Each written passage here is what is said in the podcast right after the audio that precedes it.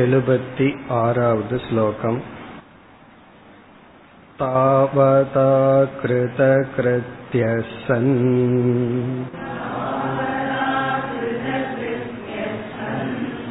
नित्यतृप्तिमुपागतः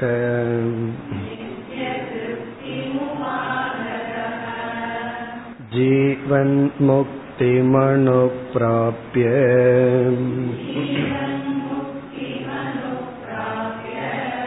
प्रारब्धक्षयमीक्षते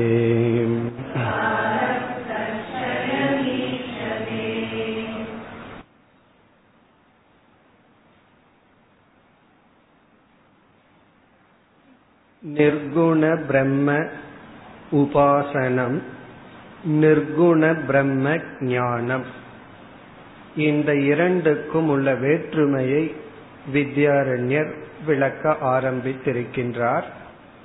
எழுபத்தி நான்காவது ஸ்லோகத்தில் ஆரம்பித்து நூத்தி இருபதாவது ஸ்லோகம் வரை இதுதான் கருத்து. இது ஒரு முக்கியமான மிக சூக்மமான விஷயம். இது வந்து சாதாரண நிலையில் இருக்கும் பொழுது இதற்குள் வேற்றுமை நமக்கு தெரியாது. இப்படி ஒரு பூர்வபக்ஷம் இருப்பதே நமக்கு தெரியாது.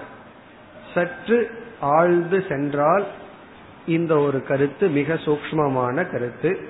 அதாவது நிர்குண பிரம்மத்தை தியானிப்பதற்கும் நிர்குண பிரம்மத்தை புரிந்து கொள்வதற்கும் உள்ள வேற்றுமை. உபாசன ஞான பேதக. அதைத்தான் ஆரம்பித்தார். எழுபத்தி நான்காவது ஸ்லோகத்தில் ஒரு கேள்வியை கேட்டார். போத உபாஸ்தியோகோ விசேஷ கக ஞானத்துக்கும் உபாசனைக்கும் உள்ள வேற்றுமை என்ன? என்ற ஒரு சந்தேகத்தை உருவாக்கி உடனே பதிலை ஆரம்பித்தார். வஸ்து தந்திரோ பவே போதக.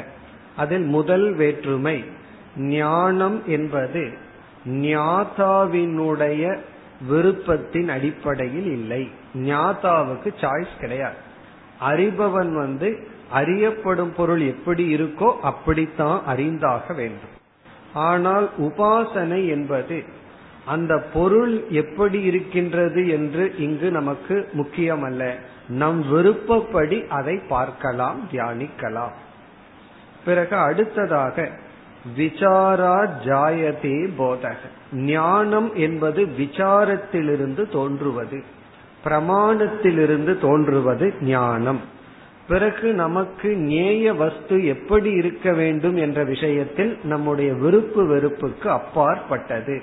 நம்ம நம் வெறுப்பானது ஞானத்தை மாற்றாது என்று கூறினார். பிறகு அடுத்ததாக ஆத்ம ஞானத்திற்கே வந்து விடுகின்றார்.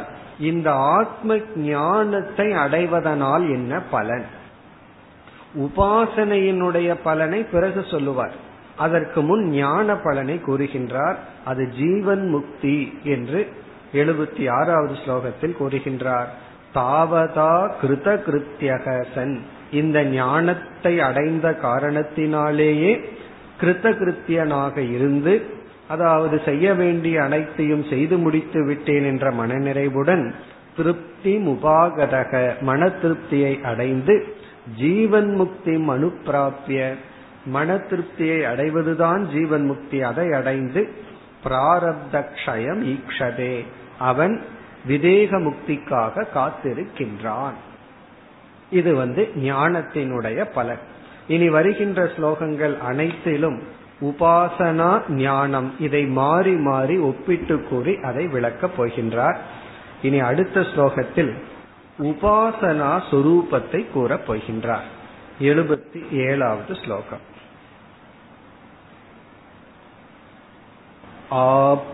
आप्तोपदेशं विश्वस्य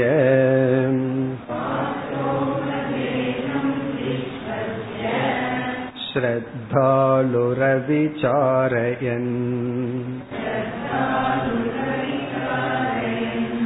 चिन्तयेत् प्रत्ययैरन्यैः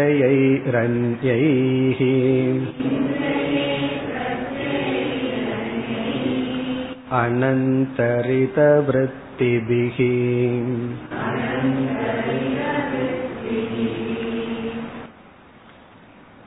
இந்த ஸ்லோகத்தில் உபாசனையினுடைய சொரூபத்தை கூறுகின்றார் ஒரு தியானம் ஒரு உபாசனை என்று செய்ய வேண்டும் என்றால் ஒரு விஷயத்தை எடுத்துக்கொண்டு இங்கு எல்லாமே பிரம்ம விஷயத்திற்கே வந்து விடுகின்றார் நிர்குண பிரம்ம உபாசனையை பற்றியே பேசுகின்றார் இங்கு நிர்குண பிரம்மத்தை எடுத்துக்கொண்டு நாம் உபாசனை செய்ய வேண்டும் என்றால் அதற்கு இந்த ஸ்லோகத்தில் மூன்று நிபந்தனையை குறிப்பிடுகின்றார்.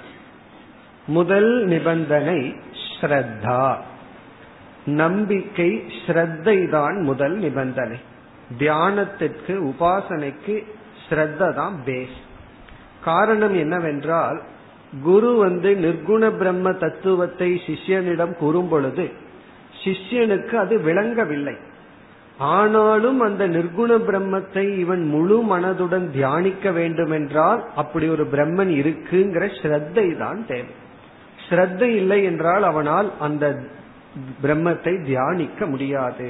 ஆகவே முதல் நிபந்தனை நிர்குண உபாசனைக்கு குரு உபதேசத்தில் நிர்குண சொரூபத்தில் ஸ்ரத்த இருக்க வேண்டும். இரண்டாவது நிபந்தனை அவிச்சாரக அவன் அந்த நிர்குண பிரம்மத்தை அதிகம் விசாரம் செய்திருக்க கூடாது. அப்படி செய்திருந்தாலும் அது அவனுக்கு புரிஞ்சிருக்க கூடாது. புரிஞ்சுட்டா அவன் ஞானி ஆயிடுவானே.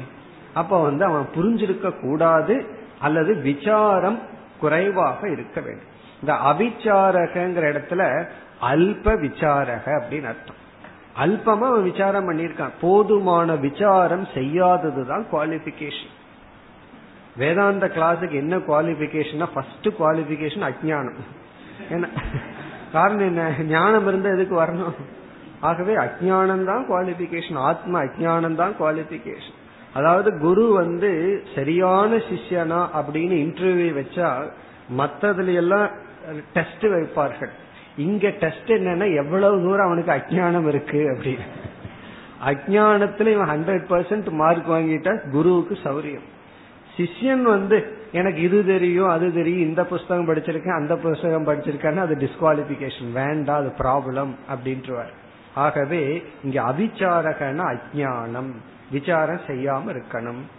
மூன்றாவது நிபந்தனை ஏக பிரத்யக ஏக பிரத்யக ஒரே ஒரு எண்ணத்தை தொடர்ந்து வைத்திருத்தல் அப்படிங்கிற ஒரு குவாலிபிகேஷன் ஞானத்துக்கு அது கிடையாது. பிரம்மன் சத்தியம் நினைக்கலாம் அடுத்தது நித்தியம்னு நினைக்கலாம் அதுக்கப்புறம் வந்து ஞானம்னு நினைக்கலாம் மாறி மாறி இருக்கலாம். ஆனால் இங்க உபாசனையில ஏக பிரத்யக அதே எண்ணத்தை தொடர்ந்து வர வைத்தல். இந்த மூன்று தான் உபாசனையினுடைய சொரூபம். அப்போ ஒருவன் நிர்குண பிரம்மத்தை உபாசிக்கணும் அப்படின்னா அவனுக்கு ஸ்ரத்த இருக்கணும். ஞானிக்கு வந்து ஸ்ரத்தையே ஞானமாக மாற்றப்பட்டு விட்டது. பிறகு அவன் விசாரம் பண்ணி ஞானத்தை அடைந்து விட்டான். ஞானிக்கு வந்து ஏக பிரத்யேகங்கிற நிபந்தனை இல்லை அதை பிறகு சொல்ல போற ஒரே ஒரு எண்ண தொடர்ச்சி தான் இருக்கணுங்கிற நிபந்தனை ஞானிக்கு இல்லை. உபாசகனுக்கு அது முக்கியம். இந்த மூன்று தான் உபாசனையினுடைய சொரூபம் என்று இந்த ஸ்லோகத்தில் குறிப்பிடுகின்றார். முதல் சொல் ஆப்த உபதேசம் விஸ்வசிய ஆப்த என்றால் இங்கு குரு ஆப்த உபதேசம் என்றால் குருவினுடைய உபதேசத்தை உபதேசத்தில் விஸ்வசிய நம்பிக்கை கொண்டு. ஆப்த உபதேசம்னு ஆப்தன்னா மகான் இங்கு வந்து குரு குருவினுடைய உபதேசத்தில் நம்பிக்கை வைத்து. இந்த நம்பிக்கை ரொம்ப முக்கியம் ஞானத்திற்கு முன்னாடி. ஞானத்திற்கு முன்னாடி ஸ்டேஜ் வந்து நம்பிக்கைங்கிற ஸ்டேஜ் அப்படி நம்பிக்கை வைத்து குரு வந்து நிர்குண பிரம்ம தத்துவத்தை உபதேசிக்கும் பொழுது அது புரியாத பொழுதும் அதை நம்பி அதன் மீது விசுவாசத்தை வைத்து அதைத்தான் விளக்குகின்றார் ஸ்ரத்தாளுகு ஆப்த உபதேசம் விஸ்வசியங்கிறதுனுடைய விளக்கம் தான் ஒரே ஒரு சொல் ஸ்ரத்தாளுகு ஸ்ரத்தையுடன் இருந்து பிறகு அவிச்சாரையன் அதே சமயத்தில் அவன் முழுமையாக விசாரமும் செய்யாதவனாக. இந்த ஆங்கிற வார்த்தைக்கு பல அர்த்தம் இருக்கு. இந்த நெகட்டிவ் ஒன்று வந்து முழுமையா இல்லை இனி ஒன்னு அல்பார்த்தே நஞ்ச் அப்படின்னு சொல்லுவா. அல்பம் குறைவாக விசாரம் செய்து போதிய விசாரம் செய்யாமல் அவிச்சாரையன் பிறகு இரண்டாவது வரியில ஏக பிரத்யேக கருத்து விளக்கப்படுகிறது. ஒரே ஒரு எண்ணம் தொடர்ச்சியாக இருக்க வேண்டும். அக்கருத்து விளக்கப்படுகிறது. சிந்தையே பிரத்யகி பிரத்யகி என்றால் எண்ணங்கள் மூலம் சிந்தையே உபாசிய விஷயத்தை சிந்திக்க வேண்டும். தொடர்ச்சியாக சிந்திக்க வேண்டும். சிந்தையேத்துனா சிந்திக்க வேண்டும். பிரத்யகின எண்ணங்களுடன். இங்க எப்படிப்பட்ட எண்ணங்கள்? அந்யைகி அனந்தரித விருத்தி பிகி அந்யைகி அனந்தரித விருத்தி பிகி அந்தரிதம் அப்படிங்கிற சொல்லுக்கு பொருள் உட்புகுந்த உள்ளே வந்த கான் இன்டு அப்படின்னு அர்த்தம். அது வந்து அந்தரிதம். அந்தரிதம்னா உள்ள வந்துடுது அப்படின்னு அர்த்தம். அனந்தரிதம் அப்படின்னா உள்ள வராத உள்ளே அனுமதிக்காத அனந்தரித. அந்யைகி அப்படின்னா வேறு எண்ணங்கள். இப்ப அந்யைகி அனந்தரித விருத்திபிகி என்றால் வேறு எண்ணங்களால் குறுக்கிடாமல் வேறு எண்ணங்கள் குறுக்கே வராமல் வேறு விருத்திகளால் குறுக்கிடாமல் ஒரே விருத்தியினுடன் சிந்தையே. எப்படி சிந்திக்கணும் எப்படிப்பட்ட பிரத்யம் அதற்கு அடைமொழி வந்து அனந் அந்நேகி அனந்தரித விருத்திபிகி. வேறு எண்ணங்களால் குறுக்கிடாமல் உள்ள விருத்திகளால் சிந்திக்க வேண்டும். இந்த உபாசனைக்கு இந்த விதி இருக்கு. உபாசனை பண்ணும்போது வேற எண்ணம் வரக்கூடாது. அதனாலதான் உபாசகன் வந்து மற்ற எண்ணம் வந்த உடனே அவன் தனக்கு ஒரு சுதி வந்துடுதுன்னு நினைப்பான். நான் வந்து இழந்து விட்டேன். ஞானிக்கு அதெல்லாம் இல்லைன்னு பிறகு சொல்ல போற. ஞானத்தினுடைய மகிமையும் காட்ட போற. இப்போ உபாசகனா இருக்கிற வரைக்கும் அவன் வேறு எண்ணங்களுக்கு இடம் கொடுக்காமல் இவன் எந்த எண்ணத்தை எடுத்துக்கொண்டானோ அதை தொடர்ந்து நினைக்க வேண்டும். இதுல நமக்கு ஒரு ஆழ்ந்த ஒரு முக்கியமான கருத்து கிடைக்குது. காரணம் உபாசகனுக்கு வந்து இந்த பிரபஞ்சம் சத்தியமா இருக்கு. அதனால ஒரு விருத்தி வந்தா அவனுக்கு அந்த விருத்தி வந்து பயத்தை கொடுக்குது. காரணம் என்ன? இந்த எண்ணம் வந்து எனக்கு எதிரியாச்சே. அவனுக்கு சத்ரு இருக்கு. ஆனா ஞானிக்கு வந்து எல்லாமே மித்தியாங்கிறதுனால அவனுக்கு எதிரிகள் இல்லாததுனால அவனுக்கு வந்து எல்லா விருத்தியுமே மித்தியாவானதுனால எந்த விருத்தியும் அவனை பாதிக்காது. ஆனா உபாசகனை வந்து ஒரு எண்ணம் வந்து அவனுக்கு சந்தோஷத்தை கொடுக்குதுன்னா இனியொரு எண்ணம் அவனுக்கு துயரத்தை கொடுக்கும். காரணம் என்ன? அவனுக்கு சத்தியத்துவ புத்தி இருப்பதனால். இந்த கருத்தை வித்யாரிணியர் கூற போகின்றார். தெளிவாக கூற போகின்றார். ஆகவே இங்கு வந்து ஒரே எண்ண ஓட்டம் உபாசகனுக்கு முக்கியம். ஒருவன் உபாசகனாக இருக்க வேண்டும் என்றால் அவன் விசாரம் முழுமையாக செய்திருக்க கூடாது. அதே சமயத்தில் குரு உபதேசித்த வாக்கியத்தில் ஸ்ரத்தை இருக்க வேண்டும். இதெல்லாம் உபாசகனுடைய நியமம். மேலும் இந்த உபாசகனை பற்றி உபாசனையை பற்றி மேலும் விளக்குகின்றார். இப்ப இந்த விளக்கம் எல்லாம் எதற்கு அப்படின்னா ஞானத்துக்கு உபாசனைக்குள்ள வேற்றுமையை காட்டுவதற்காக. காட்டி கடைசியில சொல்ல போறார் உபாசகன் ஒரு சம்சாரி. அவன் வந்து ஒரு சம்சாரியா இருப்பான். ஆனா ஞானிதான் முக்தன். இவன் உபாசனையோடு நிறுத்தி விட்டால் அவன் சம்சாரி தான். ஞானியாக மாற வேண்டும் அப்படின்னு சொல்ல போகின்றார். பிறகு வந்து எவ்வளவு காலம் இந்த உபாசகன் உபாசித்துக் கொண்டிருக்க வேண்டும்? இந்த உபாசனை சம்பந்தமான கருத்தை தொடர்கின்றார். அடுத்த ஸ்லோகம் எழுபத்தி எட்டு.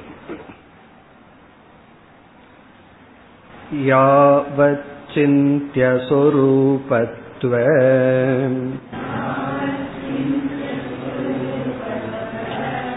अभिमानस्वस्य जायते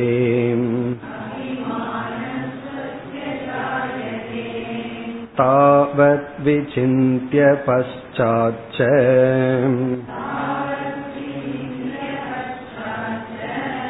तथैवामृति धारये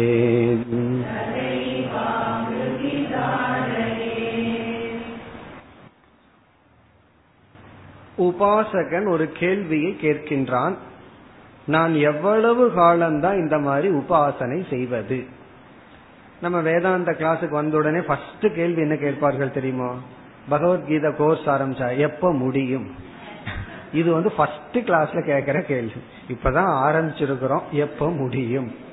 அப்படின்னு கேட்பார்கள். எப்ப எவ்வளவு நாள் ஆகும்? அதே போல ஒரு உபாசகன் கேட்கிறான். எவ்வளவு நாளைக்கு தான் நான் தியானம் பண்ணணும்? இங்க வித்யாரண்யர் வந்து ரெண்டு பதில் சொல்றார். ஒன்று அந்த உபாசிய தேவதையை நீ புரிந்து கொள்ளும் வரை. அந்த நிர்குணத்தை நீ உபாசித்தால் நிர்குணத்தை புரிஞ்சுக்கிற வரைக்கும் நீ தியானம் பண்ணணும். இல்ல எனக்கு புரியாது அப்படின்னா இரண்டாவது ஆப்ஷன் இறக்கும் வரை. சாகர வரைக்கும். உனக்கு புரியல அப்படின்னா சாகர வரைக்கும். சில பேர் வந்து சந்தேகம் இல்லாமல் முடிவு செய்து விடுவார்கள். இந்த ஜென்மத்துல நமக்கு மோட்சம் கிடையாது. பகவானே வந்து சொன்னாலும் உனக்கு தெரியாது என்னை பத்தின்னு சொல்லிடுவோம். என்னுடைய மனசு உங்களுக்கு தெரியாது. இந்த மனசுக்கு இந்த ஜென்மத்துல கண்டிப்பா கிடையாது. அப்ப வித்யாரண்யர் சொல்ற அப்போ ஆ மரணம். மரணம் வரைக்கும் உபாசித்துட்டு தான் இருக்கணும் அப்படின்னு பதில் சொல்கின்றார். இப்ப இரண்டு பதில். ஒன்று அந்த சொரூபத்தை புரிஞ்சுக்கிற வரை. இரண்டாவது மரண காலம் வரை. புரிஞ்சுக்கல அப்படின்னா மரண காலம் வரை. அதைத்தான் கூறுகின்றார். யாவத் சிந்திய சொரூபத்துவ யாவத்னா அந்த காலம் வரை. அதாவது அதுவரை சிந்திய சொரூபத்துவம் சிந்தியம்னா உபாசிய தேவதா. நம்மால் சிந்திக்கப்படுவது. சிந்திய சொரூபத்துவம்னா நாம் நம்முடைய சிந்தனைக்குரிய சொரூபமான இங்க நிர்குண பிரம்ம உபாசனை.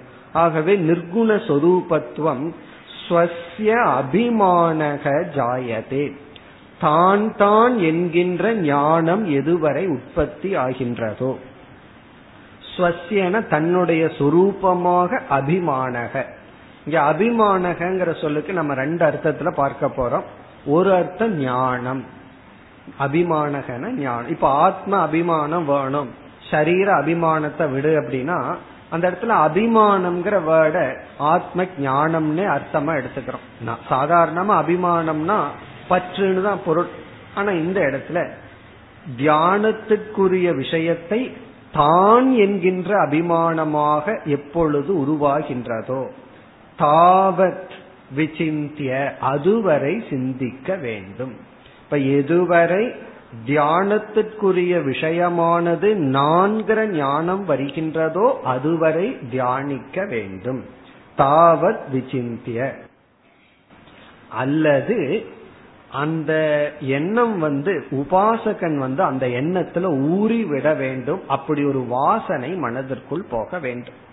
ஏன்னா துவைத வாசனை வந்து அத்வைதத்துக்கு ஞானத்திற்கு தடையா இருக்கும் பொழுது என்ன சொல்வார்கள்? இந்த துவைத வாசனைய அத்வைத வாசனையா மாத்தி பிறகு அத்வைத ஞானத்தை அடையணுமா?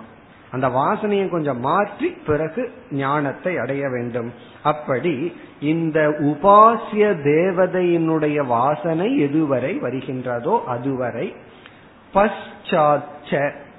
பஷ்சாத் அப்படிங்கிறதுக்கு நம்ம ரெண்டு அர்த்தம் கொடுக்கிறோம். ஒன்று வந்து இல்லை என்றால். பஷாத்ங்கிறதுக்கு ஓ ஆர் ஆர் ஒரு கால் இல்லை என்றால். இல்லை என்றால்னா புரிந்து கொள்ள முடியவில்லை என்றால். அதாவது அபிமானகங்கிறதுக்கு ஞானம்னு அர்த்தம் கொடுத்துட்டோம்னா உனக்கு ஞானம் ஏற்படவில்லை என்றால். அப்படி ஏற்பட்டதுன்னா அதுக்கு மேல உபாசனைக்கு இடம் இல்லை அப்படி ஞானம் ஏற்படவில்லை என்றால் ததா ஏவ ஆமிருதி தாரையே ஆமிருதி என்றால் மரணம் வரை. அவ்விதமாகவே தாரையே தியானம் செய்ய வேண்டும். அவ்விதமாகவே தியானம் செய்ய வேண்டும். அதாவது ஞானம் வரவில்லை என்றார் இந்த பஷாத் அப்படிங்கிறதுக்கு பிற்பாடு அப்படின்னு ஒரு அர்த்தம் கொடுக்கலாம். பிறகு. அப்படின்னு அர்த்தம் கொடுத்தோம் அப்படின்னா எதற்கு பிறகு? என்றால் உன்னுடைய அபிமானம் வந்ததற்கு பிறகு அதாவது வாசனை வந்ததற்கு பிறகு உனக்கு புரியாத காரணத்தினால் மரணம் வரை அந்த வாசனையை தொடர்வி தொடர வேண்டும். பஷாத்னா பிறகு மரணம் வரை தியானிக்க வேண்டும். உனக்கு வாசனை உள்ள போயாச்சு அதே சமயத்துல ஞானம் வரவில்லை. ஆகவே என்ன செய்யணும்னா நீ தொடர வேண்டும். சில சமயங்கள்ல அந்த தொடர்தல் தான் சாதனை. அது ஏற்கனவே பார்த்திருக்கோம். விசாரம் பண்ணி எனக்கு ஞானம் வரலின்னா என்ன பண்றதுன்னு கேட்டா நம்ம என்ன பதில் சொல்லணும்? விசாரத்தை தொடர வேண்டும். இவ்வளவு காலம் நான் இருந்து இப்படியே இருக்கிறேன்னா என்ன பண்ணணும்னா அதை தொடர வேண்டும். வேற ஒன்றும் புதிதாக செய்ய முடியாது. அப்படி ஆமிருதி தாரயத்தின மரணம் வரை தியானித்து கொண்டே இருக்க வேண்டும். உபாசனையில் இருக்க வேண்டும். அப்ப வந்து உபாசகன் வந்து புரிந்து கொள்ளும் வரை உபாசனை செய்ய வேண்டும். புரியவில்லை என்றால் அவனுக்குள் அந்த வாசனையை உற்பத்தியாகும் வரை தியானித்து கொண்டு பிறகு மரணம் வரை அவன் தியானத்தில் இருக்க வேண்டும். இந்த தியானத்தை விட்டுவிடக் கூடாது. இது வந்து உபாசனை சம்பந்தமான ஒரு நியதி. பிறகு மீண்டும் உபாசகனுடைய இனி ஒரு நியதியை கூறுகின்றார். அதாவது உபாசனையினுடைய இனி ஒரு சொரூபம். இதெல்லாமே உபாசனையை பற்றிய விளக்கங்கள். இதெல்லாம் பார்த்துட்டு ஞானத்தோட ஒப்பிட்டு பார்த்து சொல்ல போற ஞானத்துக்கு இப்படிப்பட்ட கஷ்டமெல்லாம் இல்ல. ஞானத்துக்கு இப்படிப்பட்ட நியமங்கள் எல்லாம் விதிகள் எல்லாம் இல்லைன்னு சொல்ல போற அதாவது ஞானத்தை அடையிறதுக்கு இந்த சாதன சதுர்த்திய சம்பத்தி அடைகிறது இருக்கே அதுதான் கஷ்டம். அந்த இடத்துல பட்ட கஷ்டத்தை ஞானத்துல நம்ம வந்து அனுபவிக்க போறோம் பலனை அனுபவிக்க போறோம் ஆகவே இங்க வந்து உபாசகனுக்கு வந்து இந்த நியதி எல்லாம் இருக்குன்னு மேலும் உபாசனையை பற்றிய ஒரு நியதியை கூறுகின்றார் அடுத்த ஸ்லோகம் ब्रह्मचारी भिक्षमाणः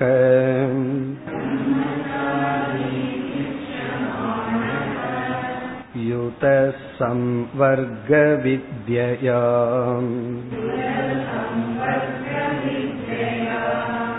संवर्गरूपतां चित्ते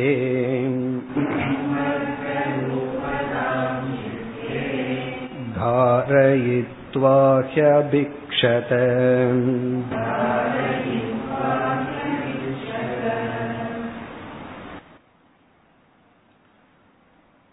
தியானத்திற்கும் ஞானத்திற்கும் உள்ள இனி ஒரு முக்கிய வேறுபாடு. ஒன்றினுடைய ஞானத்தை நாம் அடைந்து விட்டால் நாம் எதை பற்றிய ஞானத்தை அடைந்தோமோ அந்த விஷயத்தை தொடர்ந்து நினைத்து கொண்டிருக்க வேண்டிய அவசியம் இல்லை. ஒரு பொருளினுடைய ஞானம் வந்து விட்டால் அதற்கு பிறகு பேசாம இருக்கலாம். அப்படியே விட்டுறலாம். பிறகு எப்ப அந்த ஞானம் தேவையோ அப்ப மட்டும் அதை கொண்டு வந்தா போதும். ஆனா ஒரு விஷயத்துல உபாசனை செய்தால் தொடர்ந்து அதை நினைத்து கொண்டே இருக்க வேண்டும். இப்போ உபாசகனுக்கு வந்து அந்த விருத்தி தொடர வேண்டும். ஞானிக்கு தொடர வேண்டிய அவசியம் இல்லை. இப்ப ஜெகன் மித்யாங்கிறத உபாசனை பண்ணணுமா ஞானமா புரிஞ்சுக்கணுமான்னா ஜெகன் மித்யாங்கிற ஞானம் வந்து விட்டால் ஒவ்வொரு நேரத்திலையும் ஜெகன் மித்யா ஜெகன் மித்யான்னு சொல்லிட்டே இருக்க வேண்டிய அவசியம் கிடையாது. சொல்ல கூடாது. ஏதாவது ஒரு டிரான்சாக்சன்ல ஜெகன் மித்யா ஜெகன் மித்யான்னு சொல்லிட்டே பண்ணணுங்கிறது கிடையாது. அதை விட்டுறலாம். ஜெகன் மித்யாங்கிற ஞானத்தை அடைஞ்சிட்டு சந்தோஷமா ஜெகன் மித்யாங்கிற விருத்தி இல்லாம ஜெகத்துக்குள்ள இருக்கலாம். பிறகு எப்ப சம்சார விருத்தி வருதோ அந்த சம்சார விருத்தி பிறகு அழகா சொல்ல போறார் ஜெகத் சத்தியம்ங்கிற அடிப்படையில தான் வருதான். ஜெகத்தை சத்தியம்னு ஒரு கன்க்ளூஷனோட நம்ம ஜெகத்துக்குள்ள விவகாரம் பண்ணா சம்சார விருத்தி வரும். அப்படி ஏதாவது வர ஆரம்பிச்சதுன்னா உடனே ஜெகன் மித்தியாங்கிற ஞானம் வந்து சம்சார விருத்தியை நீக்கிடும் இப்ப எப்ப தேவையோ அப்பதான் அது வரும். நீதி நேரத்துல எல்லாம் வர வேண்டிய அவசியம் இல்லை ஆனா ஜெகன் மித்தியான்னு உபாசனை பண்ணணும் அப்படின்னா யாரையாவது பார்த்த உடனே அந்த ஆள் மித்தியா? இல்லைன்னா அவன் நமக்கு கோவத்தை கொடுத்துருவான். ஒரு பொருளை பார்த்தோம் அப்படின்னா உடனே அது மித்தியா. அப்ப கடைக்கு போறதுக்கு முன்னாடி இந்த விண்டோ ஷாப்பிங் பண்றதுக்கு முன்னாடி உள்ள என்ன ஓடிட்டு இருக்கணும்னா இதெல்லாம் மித்தியா நான் பார்க்க போற பொருள் எல்லாம் மித்தியா மித்தியான்னு ஓடிட்டு இருக்கணும். அப்பதான் பிப்டி பர்சன்ட் பட்ஜெட்ல திரும்பி வருவோம். இல்லைன்னா கிரெடிட் கார்டு இருக்கு. நம்ம தேவையில்லாத வாங்கிட்டு வந்துடுவோம் அப்போ கடைக்கு போறதும் போது ஜெகன் மித்யா அப்படிங்கிற எண்ணம் ஓடிட்டே இருக்கணும். அப்பொழுதுதான் நம்ம காப்பாற்றப்படுவோம். ஆகவே இங்க என்ன சொல்றார்? உபாசகன் வந்து விவகாரத்திற்குள் இருக்கும் பொழுது அவன் அந்த எண்ணத்துடனே விவகாரம் செய்ய வேண்டும். ஒவ்வொரு விவகாரத்திலையும் இது அந்த விவகாரத்தில் இருக்கும் பொழுதே எதை தியானிக்கணுமோ அதை தியானிச்சு கொண்டே விவகாரம் பண்ண வேண்டும். இப்படி சொன்ன உடனே சில சந்தேகம் வரும். அவன் எப்படி சாப்பிடுவான் எப்படி விவகாரம் பண்ணுவான்னு. அதுக்கெல்லாம் வித்யாரண்யர் பதில் வச்சிருக்கார். அதை பத்தி பேச போற அப்போ விவகாரம் பண்ணும் பொழுதே அந்த விருத்தியுடன் தான் உபாசகன் இருக்க வேண்டும். அப்போ உபாசனையில எல்லா நேரத்திலும் உபாசிய சிந்தனை தொடர வேண்டும். ஞானத்துல தொடர வேண்டாம். அதை தொடர வேண்டும் அப்படின்னு எந்த தைரியத்துல நீங்க சொல்லுவீங்கன்னு நம்ம கேட்டுலாம் வித்யாரண்யர்கிட்ட. உடனே வித்யாரண்யர் சாந்தோக்கிய உபனிஷத்துல ஒரு உபாசனை பேசப்பட்டுள்ளது. அந்த உபாசனை வந்து சம்வர்க்க வித்யா அப்படின்னு பெயர். சம்வர்க்க அப்படிங்கிற சொல்லுக்கு பிரளயஸ்தானம் அப்படின்னு அர்த்தம். சம்வர்க்க வித்யான பிரளயஸ்தானம் அங்கு வந்து பிராணனை சம்பர்க்கமாக தியானிக்க வேண்டும். பிராணக சம்வர்க்க ரூபக. ஏன்னா பிராணன் வந்து பிரளய ஸ்தானமா. எப்படி? பிராணனு பிராணன் போயிடுது அப்படின்னா அங்க உயிர் போயாச்சு. அப்ப உயிர் போகிறது அப்படிங்கிறது பிராணனோட கனெக்ட் பண்ணி இருக்கு. ஆகவே வந்து பிராணனை ஹிரண்ய கர்ப்ப தத்துவத்தை பிரளய ஸ்தானமாக தியானிக்க வேண்டும்னு ஒரு பிரம்மச்சாரி தியானிக்க வேண்டிய உபாசனை. அங்கு என்ன சொல்லப்பட்டுள்ளது? இந்த பிரம்மச்சாரி ஆனவன் இந்த சம்பர்க்க வித்யாவில் இருக்கும் பொழுது பிராணனை சம்பர்க்க ரூபமாக தியானித்து கொண்டிருக்கும் பொழுது அவனுக்கு எவ்வளவு நேரம் தியானம்ங்கிற நியதி இல்லாம எல்லா நேரத்திலையும் தியானிக்கணும். அவன் பிக்ஷை எடுக்க போகும் பொழுதும் கூட பிராணனை சம்பர்க்க ரூபமா தியானிச்சு கொண்டுதான் பிக்ஷை எடுக்க வேண்டும். இப்ப எல்லா காலத்திலும் இந்த உபாசகன் உபாசனா விருத்தியுடன் இருக்க வேண்டும் என்று உபனிஷத்தில் பேசப்பட்டுள்ளதை இவர் உதாகரணமாக கொடுத்து உபாசகன் வந்து எல்லா நேரத்திலையும் தியானிச்சுட்டு இருக்கணுங்கிற நியதி இருக்கு. ஆனா ஞானத்துக்கு இல்லைன்னு பிறகு சொல்லுவார். அதுதான் இந்த ஸ்லோகம். பிரம்மச்சாரி பிக்ஷமானக. பிக்ஷமானகனா பிக்ஷை எடுத்து கொண்டிருக்கின்ற பிரம்மச்சாரி. மாணவன் இங்க பிரம்மச்சாரின்னா மாணவன் உபாசகன். இங்க உபாசகன் பிக்ஷை எடுத்துக்கொண்டிருக்கும் பொழுது எடுத்துக்கொண்டிருக்கின்ற உபாசகன் பிரம்மச்சாரி சம்வர்க்க வித்யா யுதக. யுதக அப்படின்னா கமிட்டட் அவன் வந்து சம்வர்க்க வித்யுடன் தன்னை பொருத்தி கொண்டான். சம்வர்க்க உபாசனையுடன் அவன் இருக்கின்றான்னா அந்த உபாசனை செய்வதாக சங்கல்பம் எடுத்து கொண்டவன். இங்க யுதகன சங்கல்பம் எடுத்து கொண்டவன். உபாசனையுடன் கூடிய பிக்ஷை எடுக்கின்ற அவன் சம்வர்க்க ரூபதாம் சித்தே தார இத்துவா சம்வர்க்க ரூபதாம் பிராணனை சம்வர்க்க ரூபமாக அவன் தியானித்து கொண்டு சித்தே தன்னுடைய மனதில் தாரயித்துவா வைத்துக்கொண்டு ஹி அபிக்ஷத. அபிக்ஷதன பிக்ஷை எடுத்தான். அதாவது பிக்ஷை எடுக்கும் பொழுதும் இந்த உபாசனையுடன் இருந்து கொண்டுதான் அவன் பிக்ஷை எடுத்தான். தாரயித்துவான மனதில் வைத்து கொண்டு சித்தேன மனதில் சம்வர்க்க ரூபதாம்னா பிராணனை சம்வர்க்க ரூபமாக இரு தியானித்துக் கொண்டு அந்த எண்ணத்துடன் தான் பிக்ஷை எடுத்து கொண்டிருந்தான். அப்ப உபாசனையில வந்து உபாசகன் வந்து பிக்ஷை எடுக்கும் பொழுதோ எல்லா நேரத்திலையும் அந்த எண்ணத்தை வைத்துக்கொண்டு எண்ண ஓட்டத்துடன் இருந்தாக வேண்டும். இது வந்து உபாசனையினுடைய நியதி. காரணம் என்ன? வேற எண்ணம் வந்தாவே அவன் வந்து அந்த எண்ணத்தை பகைவனா பார்க்கறான். பகைவனா பார்க்கறான் அப்படின்னா அதை சத்தியமா பார்க்கறான்னு அர்த்தம். இப்ப வந்து ஒரு பாம்பு இந்த கிளாஸ்ல அப்படியே ஊர்ந்து வருதுன்னு வச்சுக்கோமே நம்ம அதை பகைவனா பார்ப்போம். ஏன்னா இந்த ஸ்தூல சரீரத்துக்கு மரணத்தை கொடுக்கிற சக்தி அதற்கு இருக்கு. காரணம் என்ன? இந்த ஸ்தூல சரீரத்துக்கும் அதற்கு ஒரே சத்தா ஒரே ரியாலிட்டி இருக்கு. ஆனா கயிற்றுல பார்க்கிற பாம்பை கண்டு நம்ம ஏன் பயந்துக்க வேண்டாம்? அது இந்த ஸ்தூல சரீரத்தை அழித்து விடார் இப்ப ஞானி வந்து எல்லாமே ரஜ்ஜு சர்ப்பமா பார்க்கறதுனால அவனுக்கு பயம் இல்லை உபாசகனுக்கு இந்த உலகம் உண்மையா இருக்கிறதுனால அவன் வேற எண்ணத்தை வர ஓட்டாமல் இதையே நினைத்து கொண்டு இருக்க வேண்டும். இப்ப உபாசகனுடைய உபாசனையினுடைய இனி ஒரு தன்மை அவன் இதை நினைத்து கொண்டே இருக்க வேண்டும். இப்படி ஒரு ரூல்ஸ் அண்ட் ரெகுலேஷன் வந்து விதி வந்து உபாசனையில் இருக்கின்றது. ஞானத்திற்கு எந்த ரூல்ஸும் கிடையாது எந்த விதியும் கிடையாது எந்த நிபந்தனையும் கிடையாது. மேலும் அடுத்த ஸ்லோகத்தில் எண்பதாவது ஸ்லோகம் पुरुषस्येच्छया कर्तुम्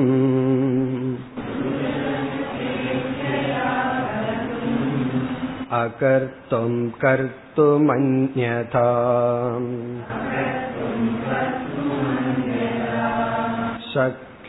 शक्योपास्तिरतो नित्यम्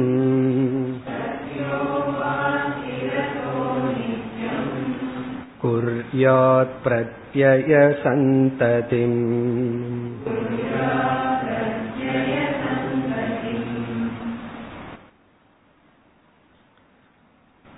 இங்கு மீண்டும் உபாசனையினுடைய சொரூபத்தை விளக்குகின்றார் அதாவது ஞானத்துக்கும் உபாசனைக்கும் உள்ள ஒரு முக்கிய வேறுபாடு. உபாசனைக்கு விதி உண்டு ஞானத்துக்கு விதி இல்லை. விதி அப்படின்னா கமாண்ட் ஆர்டர் உபாசனைக்கு விதி உண்டு ஞானத்துக்கு விதி இல்லை. எப்படி என்றால் ஒருவரிடம் ஒரு ரோஜா பூ சிவப்பு நிறமான ரோஜா பூவை முன்னாடி வச்சு அவரிடத்தில் ஒரு ஆர்டர் போடுறோம். என்ன ஆர்டர் இந்த ரோஜா பூவை சிவப்பு வர்ணமான ரோஜா பூவை நீ சிவப்பு வர்ணமான ரோஜா பூவாகத்தான் அறிய வேண்டும் அப்படின்னு ஒரு ஆர்டர் போட்டோம்னு வச்சுக்கோமே. அவர் நமக்கு ஆர்டர் போட்டுருவார். நீங்க போக வேண்டிய இடம் வேறு. அங்க ஆர்டர் போட முடியுமா? அங்க சாய்ஸ் கிடையாது. அவர் ஒழுங்கா பிரமாணத்தை பயன்படுத்தினார்னா இந்த பச்சை கலர் கூலிங் கிளாஸ் எல்லாம் போடாம ஒழுங்கா கண்ணில் பார்த்தார்னா அந்த மலரை சிவப்பாகத்தான் அறிந்து கொள்ள முடியும். அவருக்கு சாய்ஸ் கிடையாது. அப்போ எங்க வந்து சாய்ஸ் இல்லையோ தேர்ந்தெடுக்கும் வாய்ப்பு இல்லையோ அங்கு விதி என்பதே கிடையாது. எங்கு வந்து சாய்ஸ் இருக்கோ அங்கதான் விதி. எங்க வந்து நமக்கு தேர்ந்தெடுத்து செயல்படுத்த முடியுமோ அங்கதான் ரூல்ஸ் ரூல்ஸ் எங்க வருது அப்படின்னா நம்ம எந்த இடத்துல ரூல்ஸ் போடணும் அப்படின்னா எங்க சாய்ஸ் இருக்கோ அங்கதான் போடணும். சாய்ஸ் இல்லாத இடத்துல ரூல்ஸ் போடக்கூடாது. நம்ம வந்து ஒருத்தர்கிட்ட நீ வாயில சாப்பிடணும் அப்படின்னு ரூல்ஸ் போடுவோமா? போட முடியாது. போட்டா தப்பு. வாயில தான் சாப்பிட முடியும். ஏன்னா ரூல்ஸ் போடுறதா இருந்தா இடது கையில எடுத்து சாப்பிடாத. அப்படி ரூல்ஸ் போடலாம். ஏன்னா அங்க சாய்ஸ் இருக்கு. வலது கையிலையும் சாப்பிடலாம் இடது கையிலையும் சாப்பிடலாம் அல்லது வேறு விதத்திலையும் சாப்பிடலாம். நம்ம வீட்டுல சில ஏதாவது வளர்த்தி இருந்தோம்னா அது எப்படி சாப்பிடுதோ அது போலையும் சாப்பிடலாம். ஆகவே சில பேர் அப்படி சாப்பிடுவாங்க. பிளேட் எடுத்து அப்படியே உள்ள கொண்டு போய் சாப்பிடுவாங்க அப்படி எல்லாம் இன்டீசென்டா சாப்பிடாத. அதுக்கு காரணம் கொடுக்கலாம். ரசத்தை அப்படித்தான் குடிக்க முடியும்னு சொல்லலாம். அது வேறு விஷயம். ஆகவே எங்கு வந்து பல விதத்துல செய்ய முடியுமோ அங்கு விதி உண்டு. எங்கு வந்து நமக்கு சாய்ஸ் இல்லையோ அங்கு விதி கிடையாது. இப்ப இங்க என்ன சொல்ல போறார்? உபாசனை வந்து புருஷ தந்திரம்னு ஏற்கனவே சொன்னார். ஆகவே அங்கு வந்து விதி இருக்கு. நம்முடைய தந்திரம் அப்படின்னா நமக்கு சாய்ஸ் இருக்கு. இப்படி செய்யலாம் செய்யாம இருக்கலாம். ஆகவே உபாசனையில வந்து ரூல்ஸ் இருக்கு விதி இருக்கு. விதி இருக்குன்னு சொன்னாவே மற்றதெல்லாம் வந்துடும் அந்த விதியை மீறினா தோஷம் வந்துடும் பாபம் வரும். இதெல்லாம் வந்துடும் ஞானத்துக்கு வந்து விதி இல்லை. இங்க வந்து விதி இருக்கின்றது அப்படின்னு சொல்ல வர விரும்புகின்ற வித்யாரண்யர் விதி இருக்கிறதுக்கான காரணமும் இருக்கு. உபாசனையில சாய்ஸ் இருக்குங்கிறத முதல் வரியில விளக்குகின்றார். புருஷஸ்ய இச்சையா கர்த்தும் அகர்த்தும் அந்யதா கர்த்தும் சக்கியக அதாவது இங்க சாய்ஸ் வந்து நமக்கு தெரிஞ்ச விஷயம் மூணு விதமான சாய்ஸ் என்னைக்குமே கர்மத்துல சாய்ஸ் இருக்குன்னா மூணு விதமான சாய்ஸ் என்ன சாய்ஸ் ஒன்று செய்யலாம். இரண்டாவது செய்யாமல் இருக்கலாம். மூன்றாவது நாம் விருப்பப்படி செய்யலாம். எப்படி வேணாலும் செய்யலாம். நடக்கலாம். நடக்காமல் இருக்கலாம். நம்ம இஷ்டத்துக்கு நடக்கலாம். சொல்லுவாங்க இஷ்டத்துக்கு நடக்கிறான்னு சொல்லுவோம்ல விருப்பப்படி நடக்கலாம். மெதுவா நடக்கலாம் ஃபாஸ்டா நடக்கலாம் டான்ஸ் ஆடிட்டு நடக்கலாம் அது போல. அதான் புருஷஸ்ய இச்சையா அவனுடைய விருப்பப்படி. அந்த விருப்பத்தை தான் நம்ம சாய்ஸ் அப்படின்னு சொல்றோம். விருப்பப்படி செய்யலாம். கர்த்தும் அகர்த்தும் செய்யாமலும் அந்நதா கர்த்தும். விருப்பப்படி செய்யவும் முடியும். அது நம்மால முடியும். இது வந்து உபாசனையில இந்த சாய்ஸ் இருக்கு. ஒரு ஈஸ்வரனை தியானிக்கிறோம்னா தியானிக்கலாம் தியானிக்காமலே இருக்கலாம். நம்ம விருப்பப்படி தியானிக்கலாம். இதெல்லாம் என்ன அப்படின்னா உபாசனைக்கு உரிய நியமங்கள். ஆகவே விதி இருக்கு. அந்த பிரத்யய சந்ததி விதி வந்து நீ அந்த எண்ணத்தை தொடர வேண்டும் அப்படிங்கிற விதிக்கு வாய்ப்புண்டு அந்த விதியும் உள்ளது. அதை கூறுகின்றார்.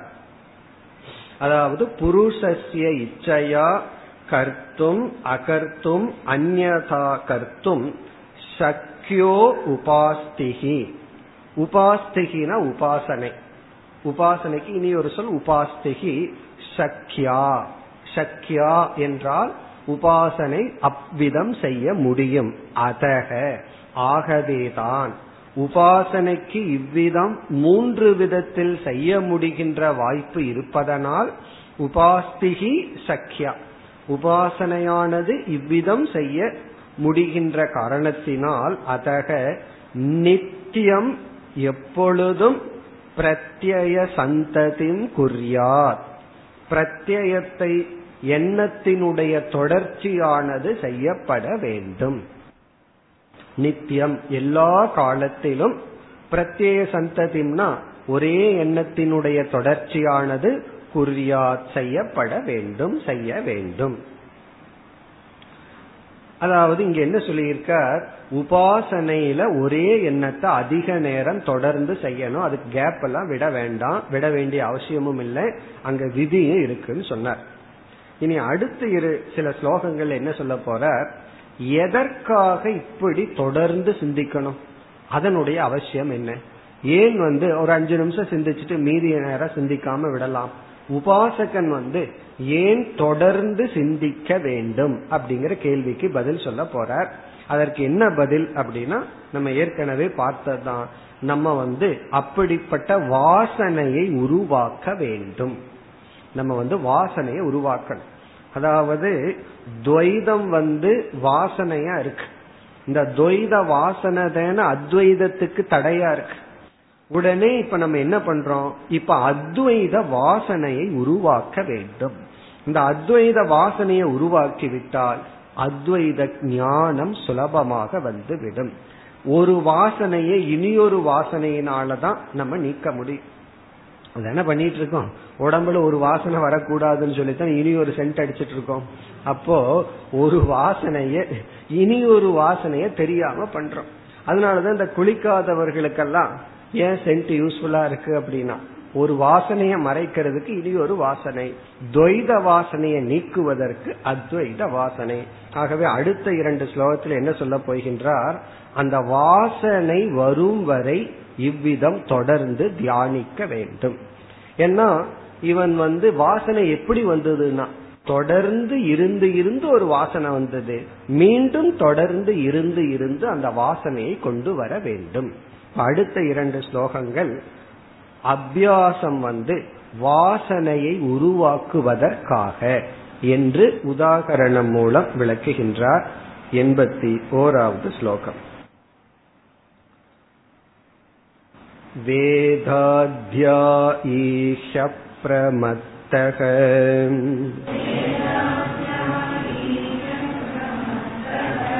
अधीते स्वप्नेधिवासितः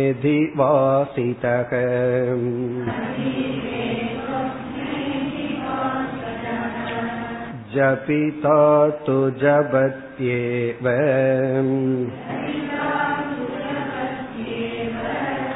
तथा ध्यातापि वासये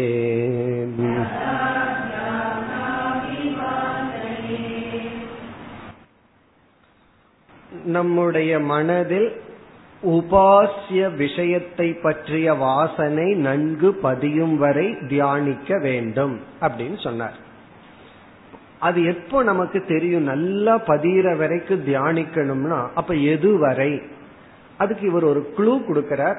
இது வந்து அப்சல்யூட் க்ளூ கிடையாது முழுமையா கிடையாது. இருந்தாலும் நமக்கு புரிஞ்சுக்கிறதுக்காக சொல்றார் கனவுல வர்ற வரைக்கும் தியானிக்கணுமா? கனவுலையும் அந்த உபாசனை பண்ற அளவுக்கு தியானிக்கணுமா? இதெல்லாம் வேதாந்தத்துல ஆரம்ப காலத்துல நமக்குள்ள வந்தா அந்த மாதிரி சில அனுபவம் இருக்கு. ஃபர்ஸ்ட் ஃபர்ஸ்ட் சில பேர்த்துக்கு ஒரு கிளாஸ் கிடைச்சு. அதிகமா கேட்கும் போது பார்த்தா கனவுலையும் கிளாஸ் கேட்டுட்டு இருக்கிற மாதிரி இருக்கும். அதுபோல கனவுலையும் வரும் வரை நமக்கு வாசனை உள்ள போகணுமா? அப்ப எதுவரை வாசனை உள்ள போகணும்னா கனவுலையும் வரணும். அப்படின்னா எஃபர்ட்லெஸ்ஸா இருக்கும் பொழுதும் கூட அதுதான் வரணுமா? அது வரைக்கும் தியானிக்க வேண்டும். அதை வந்து ஒரு எக்ஸாம்பிள் கூறுகின்றார். இந்த உதாரணம் என்னன்னா வேத அத்தியனம் செய்பவர்கள் மாணவர்கள் சிறிய மாணவர்கள் வந்து வேதம் படிக்க ஆரம்பிக்கிறார்கள். அவங்களுக்கு கிளாஸ் எப்படி இருக்கு தெரியுமோ? காலையில ஒன்பதுல இருந்து ஒரு மணி வரைக்கும் வேதம் பாராயணம். மதியம் வந்து மூணு மணிக்கு ஆரம்பிச்சு ஆறு மணி வரைக்கும் வேத பாராயணம். அப்போ வேதத்தை மனப்பாடம் பண்ணிட்டு இருக்கணும். ஒரு நாள்ல எட்டு மணி நேரம் வேதம் படிச்சுட்டு தொடர்ந்து பல வருஷம் படிச்சா என்ன ஆகும்னா அவங்களுடைய கனவுலையும் வேதத்தை ஓதுற மாதிரி தான் வரும். ஏன்னா மார்னிங் எட்டு மணி நேரம் வேதம் படிச்சுட்டு இருந்தா என்ன ஆகும்?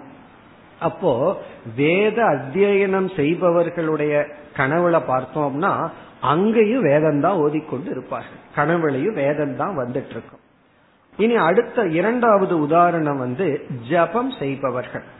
ஒரு விஷயத்துல ஒருவர் ஜபத்தை எடுத்து கொள்வார்கள். இந்த ஒரு ஆறு மாத காலத்துல பத்து லட்சம் முறை அல்லது ஒரு லட்சம் முறை இந்த ஓம் நம சிவாயான்னு ஜபம் செய்கிறேன்னு ஒரு விரதம் எடுத்துக் கொள்வார்கள். சில பிரம்மச்சாரிகள் அப்படி செய்வார்கள். இந்த சன்னியாசத்துக்கு முன்னாடி சில பேர் வந்து அப்படி விரதம் எடுத்துக் கொள்வார்கள். அல்லது வந்து பிரம்மச்சரிய தீட்சை எடுக்கிறதுக்கு முன்னாடி அஞ்சு லட்சம் முறை ஜபம் பண்ணணும்னு ஒரு விரதம் எடுத்துக் கொள்வார். அவங்க ஃபுல் டைம் ஜாப் என்னவா இருக்கும்? ஜபம் பண்றதுதான். ஜபத்திலேயே ஈடுபட்டு கொண்டிருப்பார்கள். அப்படி பலர் இருக்கிறார்கள். சில பேர் ரிஷிகேஷுக்கு சென்று ஆசிரமத்தில் ஒரு மூணு மாசம் தங்கி அந்த மூணு மாசம் ஜபந்தான் பண்றதுன்ட்டு இருப்பார்கள். அவர்களுடைய கனவுல பார்த்தாலும் ஜபந்தான் செய்து கொண்டு இருப்பார்கள் அப்படி ஒரு காரியத்தை முழுமையா ஈடுபட்டு கொண்டிருந்தால் கனவுலையும் அதுதான் வந்து கொண்டு இருக்கும். அதே போல நிர்குண தியான உபாசகனும் அந்த மாதிரி ஆகணும். நிர்குண உபாசகனும் கனவுலையே அது வருவது அளவு அவன் வாசனையை உள்ளே தள்ள வேண்டும். அதைத்தான் கூறுகின்றார். வேத அத்தியாயிகி அப்ரமத்தக. அப்ரமத்தக என்றால் முழு ஈடுபாட்டுடன் இருக்கின்ற வேத அத்தியாயி. வேதத்தை அத்தியனம் செய்கின்ற மாணவன். இங்க அப்புறமத்தக அப்படின்னா கவனமாக கவனமாக கமிட்டட் அர்த்தம். முழு ஈடுபாட்டுடன் படித்து கொண்டிருக்கின்ற வேத அத்தியாயி சொப்பனே சொப்பனத்திலும் அதீதே. அவன் வேதம் படிக்கின்றான். சொப்பனே. சொப்பனத்திலும் அதீதே அப்படின்னா அவனுக்கு வேத அத்தியனம் தான் ஓடிக்கொண்டிருக்கின்றது. காரணம் என்ன? அதிவாசிதக. அதிவாசிதகனா வாசனையானது அவனுக்குள் சென்று விட்ட காரணத்தினால். வாசனை ஊறிவிட்ட காரணத்தினால். அதிவாசிதக வாசனையானது உள்ளே சென்ற காரணத்தினால். அதாவது ஒரு ஜாப வந்து நம்ம முழு நேரத்துல செய்துட்டு இருந்தோம்னா கனவுலையும் அதுதான் ஓடும். ஒரு எனக்கு தெரிந்த ஒரு சுவாமி ஒருவர் வந்து ஒரு ஆசிரமத்தில் இருந்தார். அவருக்கு வந்து ஏதோ ஒரு பெரிய ஹாஸ்டல் கட்டுற வேலையை அந்த சுவாமிக்கு கொடுத்துட்டாங்களாம். காலையிலிருந்து சாயந்தரத்து வரைக்கும் அந்த வேலையாட்கள்கிட்ட இருந்து வேலை வாங்கி வாங்கி அவர் வந்து கனவுலையும் எனக்கு செங்கல் தான் ஓடிட்டு இருக்கு அப்படின்னு. அப்படியே செங்கல் எடுத்து வைக்கிறது ஆளுகளை திட்டுறது இதுதான் ஓடுது காரணம் என்ன? ஒரு ஜாப நம்ம கமிட்டடா பண்ண கனவுலையும் அதுதான் ஓடும். அப்படி எதை நம்ம எடுத்துக்கொண்டோமோ அது வந்து கனவுலையும் ஓடுற வரை நம்ம கமிட்டடா முழுமையாக இருக்க வேண்டும். பிறகு இரண்டாவது வரையில ஜபிதா து ஜபத்யேவ. ஜபிதா ஜபம் செய்பவர்கள் முழுமையாக ஜபத்தில் கமிட்டட் அதிவாசிதக. இங்க ஒரு வார்த்தை எடுத்துக்கணும். சொப்பனே அபி ஜபிதா ஏவ. கனவுளையும் ஜபம் செய்து கொண்டிருப்பார்கள். அதே போல சிரவண காலத்துல அதான் ஸ்ரோதா சுருணோதியவ அப்படியே எடுத்துக்கணும். அதாவது ஒரு மாணவன் வந்து முழுமையா வேதாந்தம் கேட்க ஆரம்பிச்சிட்டாங்கன்னா அவனுக்கு என்ன ஆகும்? கனவுலையும் கிளாஸ் தான் வரும். அதே போல தியாதா அபி வாசையே இந்த தியாதா நிர்குண பிரம்மத்தை தியானிப்பவனும் வாசையேத். வாசையேத்னா வாசனைகளை உருவாக்க வேண்டும். அவனுக்குள்ள வந்து அத்வைத வாசனையை உருவாக்க வேண்டும். அப்படி உருவாகி ஆ மரணம் வரை இந்த மாதிரி இருந்து இறந்தா அடுத்த ஜென்மத்துல ஒரு இருபது வயசுலயே வேதாந்தம் கேட்கலான்னு ஆசை வந்துடும் அதான் போன ஜென்மத்தினுடைய வாசனைன்னு சொல்றமல்ல. அப்படி ஒரு ஜென்மத்துல இந்த வாசனையுடன் இறந்தால் அடுத்த ஜென்மத்துல யோக பிரஷ்டனா பிறந்து உடனே அவனுக்கு வந்து அத்வைதத்துல ஒரு நாட்டம் வரும். இது உண்மை காரணம். அத்வைதத்திற்குள்ள வரும்போது நம்ம அத்வைதத்தினுடைய மகிமையை தெரிஞ்சா அத்வைதத்தை கேட்டுட்டு இருக்கோம் அத்வைதம்னா என்னன்னு தெரியாம வேதாந்தம் கேட்டுட்டு இருப்போம் ஆனாலும் அங்க நமக்கு ஒரு ருச்சி வரணும்னா அதனுடைய சுவையை அறியாமையே ருச்சி வரணும். அப்படித்தான் வந்திருக்கு. அப்படி வரணும்னா போன பிறவியில அல்லது ஏதோ ஒரு காலத்துல அந்த மனசுக்குள்ள நம்ம வாசனையை புதைத்து வைத்திருக்க வேண்டும். அப்படி வாசனையை உருவாக்க வேண்டும். இப்ப இதே கருத்தை தான் அடுத்த ஸ்லோகத்தில் கூறுகின்றார். அப்படி செய்தால் இவனுக்கு வாசனை வந்து விடும் அப்படி வாசனை வந்து விட்டால் இவன் கனவிலும் இதைத்தான் நினைத்து கொண்டிருப்பான். அடுத்த ஸ்லோகம். विरोधि प्रत्ययं त्यक्त्वा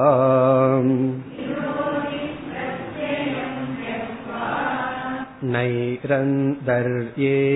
भावयन्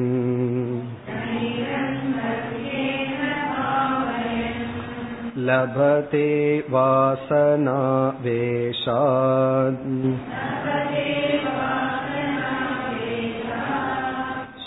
स्वप्नातावपि भावनाम्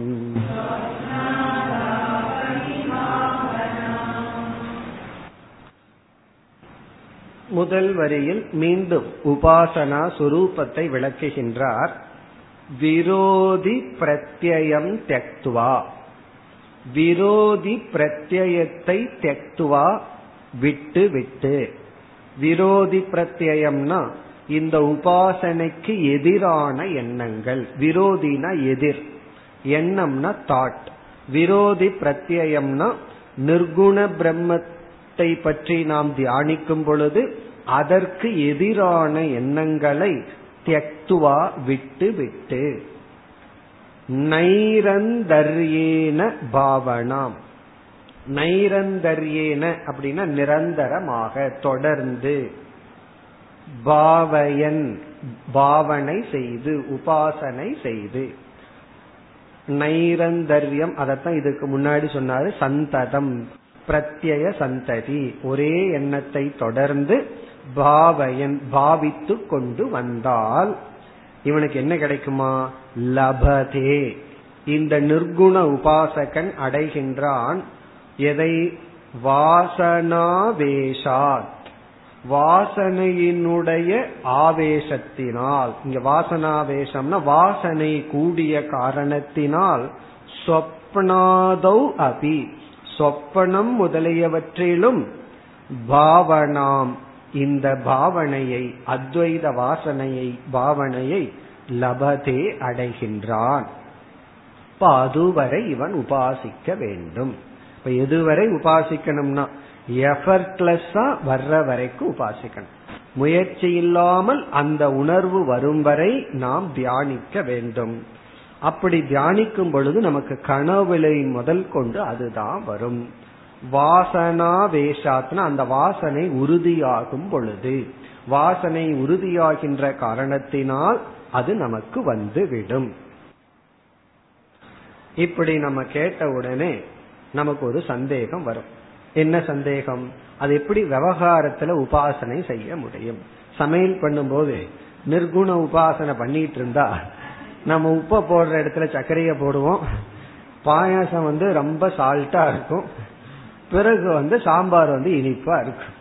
காரணம் என்ன? விவகாரம் ஒழுங்கா பண்ண முடியாது. எப்படி விவகாரம் செய்ய முடியும்? அப்படின்னு ஒரு பெரிய சந்தேகம். இனி அதை விளக்க போகின்றார். அதாவது எல்லா காலத்திலையும் உபாசனை செய்தா செய்ய முடியுமா? டிரைவ் பண்ணும்போது பண்ண முடியுமா? நம்ம உட்கார்ந்துட்டு பண்ணலாம். டிரைவர் பண்ண ஆரம்பிச்சாருன்னு என்ன ஆகும்? டிரைவர் வந்து உபாசனை பண்ண ஆரம்பிச்சாருன்னு வச்சுக்கோமே. நிர்குண பிரம்ம உபாசனை. எப்போ டிரைவ் பண்ணும்போது என்ன ஆகும்? பின்னாடி இருக்கிறவங்க முதல்ல சொர்க்கத்துக்கு போவார்கள். அப்போ என்ன ஆகும்? ஆகவே அந்த சந்தேகம் நமக்கு வருகிறது. பிறகு பூர்வபக்ஷிக்கு இனி ஒரு சந்தேகம் வருது. உனக்கு பிராரப்தம் எதோ செய்ய வேண்டியது இருக்கும் போது நீ எப்படி முழுமையா உபாசனை செய்ய முடியும்?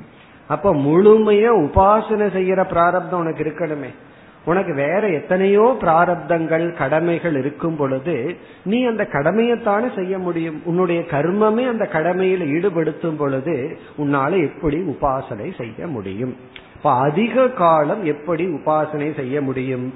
பிராரப்தம் இருக்கும் பொழுது இப்படிப்பட்ட சந்தேகம் இத வந்து பிராக்டிக்கலா வித்யாரண்யர் விளக்குகின்றார் அத முடியும்னு சொல்லி எப்படி விளக்குகின்றார் அடுத்த ஸ்லோகம்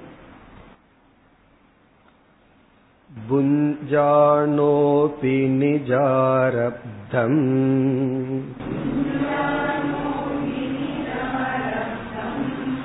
आस्तादिशयतो निशम्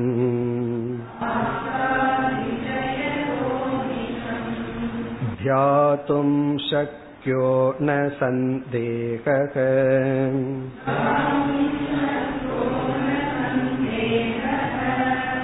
विषयव्यसनीयथा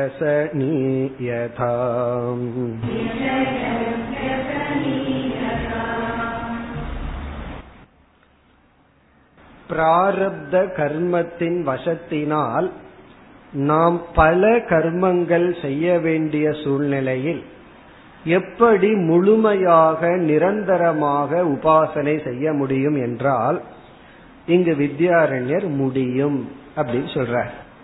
எப்படி? அதுக்கு ஒரு உதாகரணம் இங்கு கொடுக்கின்றார். ஒருவன் வந்து ஒரு குறிப்பிட்ட காலத்தில் ஒரு குறிப்பிட்ட பொருளை அடைய வேண்டும்ங்கிற ஆசை அவனுக்கு வந்து விடுகிறது. அவனுக்கு வந்து ஒரு பொருளை அடையணும். அந்த பொருளை அடையிறது வந்து ஒரு குறிப்பிட்ட காலத்துல வருது. அந்த குறிப்பிட்ட காலத்தில் குறிப்பிட்ட விஷயத்தை அடையணுங்கிற ஆசை வந்து விட்டால் அவன் வந்து இங்க என்ன சொல்கின்றார் வித்யாரண்யர் அவனுடைய பிராரப்தத்தை அவன் நடத்தி கொண்டு வருவான். அவனோட ரொட்டீன் வந்து சாதாரணமா நடந்துட்டே இருக்கு. என்ன செய்யணுமோ காலையில் எழுந்திருக்கிறது பல் துவக்குதல் சாப்பிடுதல் என்னென்ன ஆக்டிவிட்டிஸ் இருக்கோ அதெல்லாம் நடந்துட்டே இருக்குமா? ஆனா நடந்துட்டே இருந்தாலும் அதற்குள்ளேயே அந்த பொருளையே அவன் நினைத்து கொண்டு இருப்பான். நினைக்க முடியும். மேலோட்டமா அவன் பிராரப்தத்தினுடைய கர்மத்தையும் அவன் அனுபவிச்சுட்டு தான் இருப்பான். செய்து கொண்டுதான் இருப்பான். இப்ப பிராரப்த வசத்தினால் என்ன கர்மம் அவனிடத்திலிருந்து நடக்கணுமோ அது அவனிடத்துல நடந்து கொண்டுதான் இருக்கும். அதே சமயத்தில் அந்த பொருளையே அவன் தியானித்து கொண்டும் இருப்பான். இப்ப மேலோட்டமா பிராரப்தத்தை அவன் நடத்தி கொண்டிருப்பான். உள்ள வந்து அதையே அடையணும் என்ற எண்ணத்துடன் அவன் இருப்பான். அது எப்பொழுது நடக்கும் அப்படின்னா ஒரு பொருள் மீது அதிகமாக பற்று வந்து விட்டால். ஒரு ஸ்போர்ட்ஸ்மேன் இருக்கான் அல்லது ஒரு மாணவன் வந்து ஒரு எக்ஸாம் எழுதி முடிச்சிருக்கான் அடுத்ததுக்கு ஒரு சீட் வேணும் இந்த மாதிரி ஏதோ ஒரு சூழ்நிலை. இப்போ ஒன்னு அடையணும் அப்படிங்கிற ஆசை அதிகமாக இருந்தால் அந்த ஆசை உள்ள ஓடிட்டே இருக்கும் அதை நினைச்சிட்டே இருப்பான். மற்ற காரியத்தை அவனுடைய பழக்கத்தினால ஏன்னா மற்ற ரொட்டீன் இருக்கே பிராரப்தம். அதை செஞ்சு செஞ்சு அது பழக்கம் இருக்கு. அது நடந்து கொண்டே இருக்கும். அது முடியும் அப்படின்னு பதில் சொல்றார் புஞ்சானக அபி நிஜ ஆரப்தம். நிஜ ஆரப்தம்னா பிராரப்தம் அர்த்தம். நிஜன ஒன்ஸ் ஓன் அவனுடைய பிராரப்த கர்மத்தை புஞ்சானக அபி அனுபவித்து கொண்டிருக்கும் பொழுதும் அவனுடைய பிராரப்தத்தை அவன் அனுபவித்துக் கொண்டிருக்கும் பொழுதும் ஆஸ்தா அதிசயதக. ஆஸ்தா அப்படின்னா ஆசை பற்று. அதிசயத்தகன அதிகமாக இருக்கின்ற காரணத்தினால் ஒரு பொருள் மீது அதிக பற்று இருக்கின்ற காரணத்தினால். இதுல இருந்து என்ன தெரிகின்றது? ஒன்றை நம்ம அதிக நேரம் நினைக்கணும் அப்படின்னா அதன் மீது அதிக பற்று தேவை.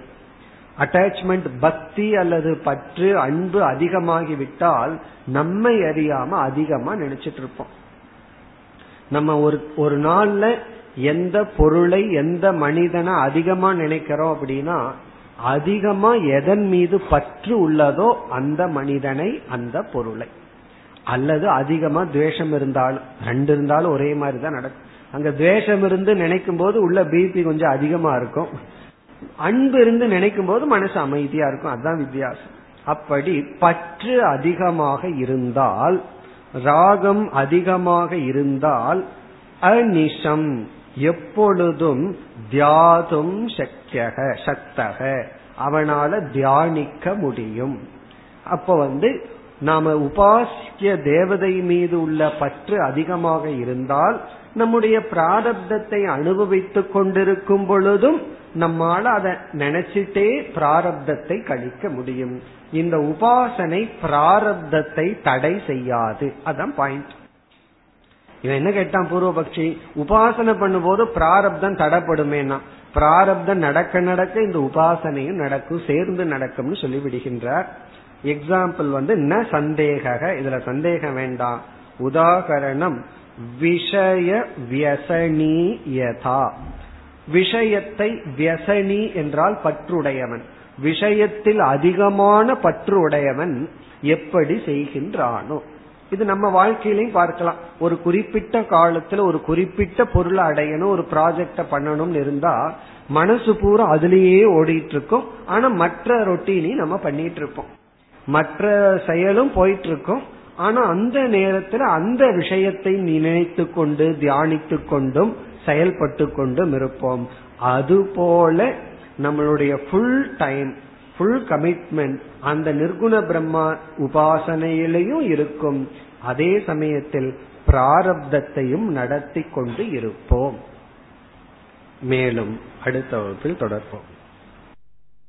ॐ पूर्णमधः पूर्णमिधम् पूर्णात् पूर्णमुदच्छते पूर्णस्य पूर्णमादाय पूर्णमेवावशिष्यते ॐ शान्ति शान्ति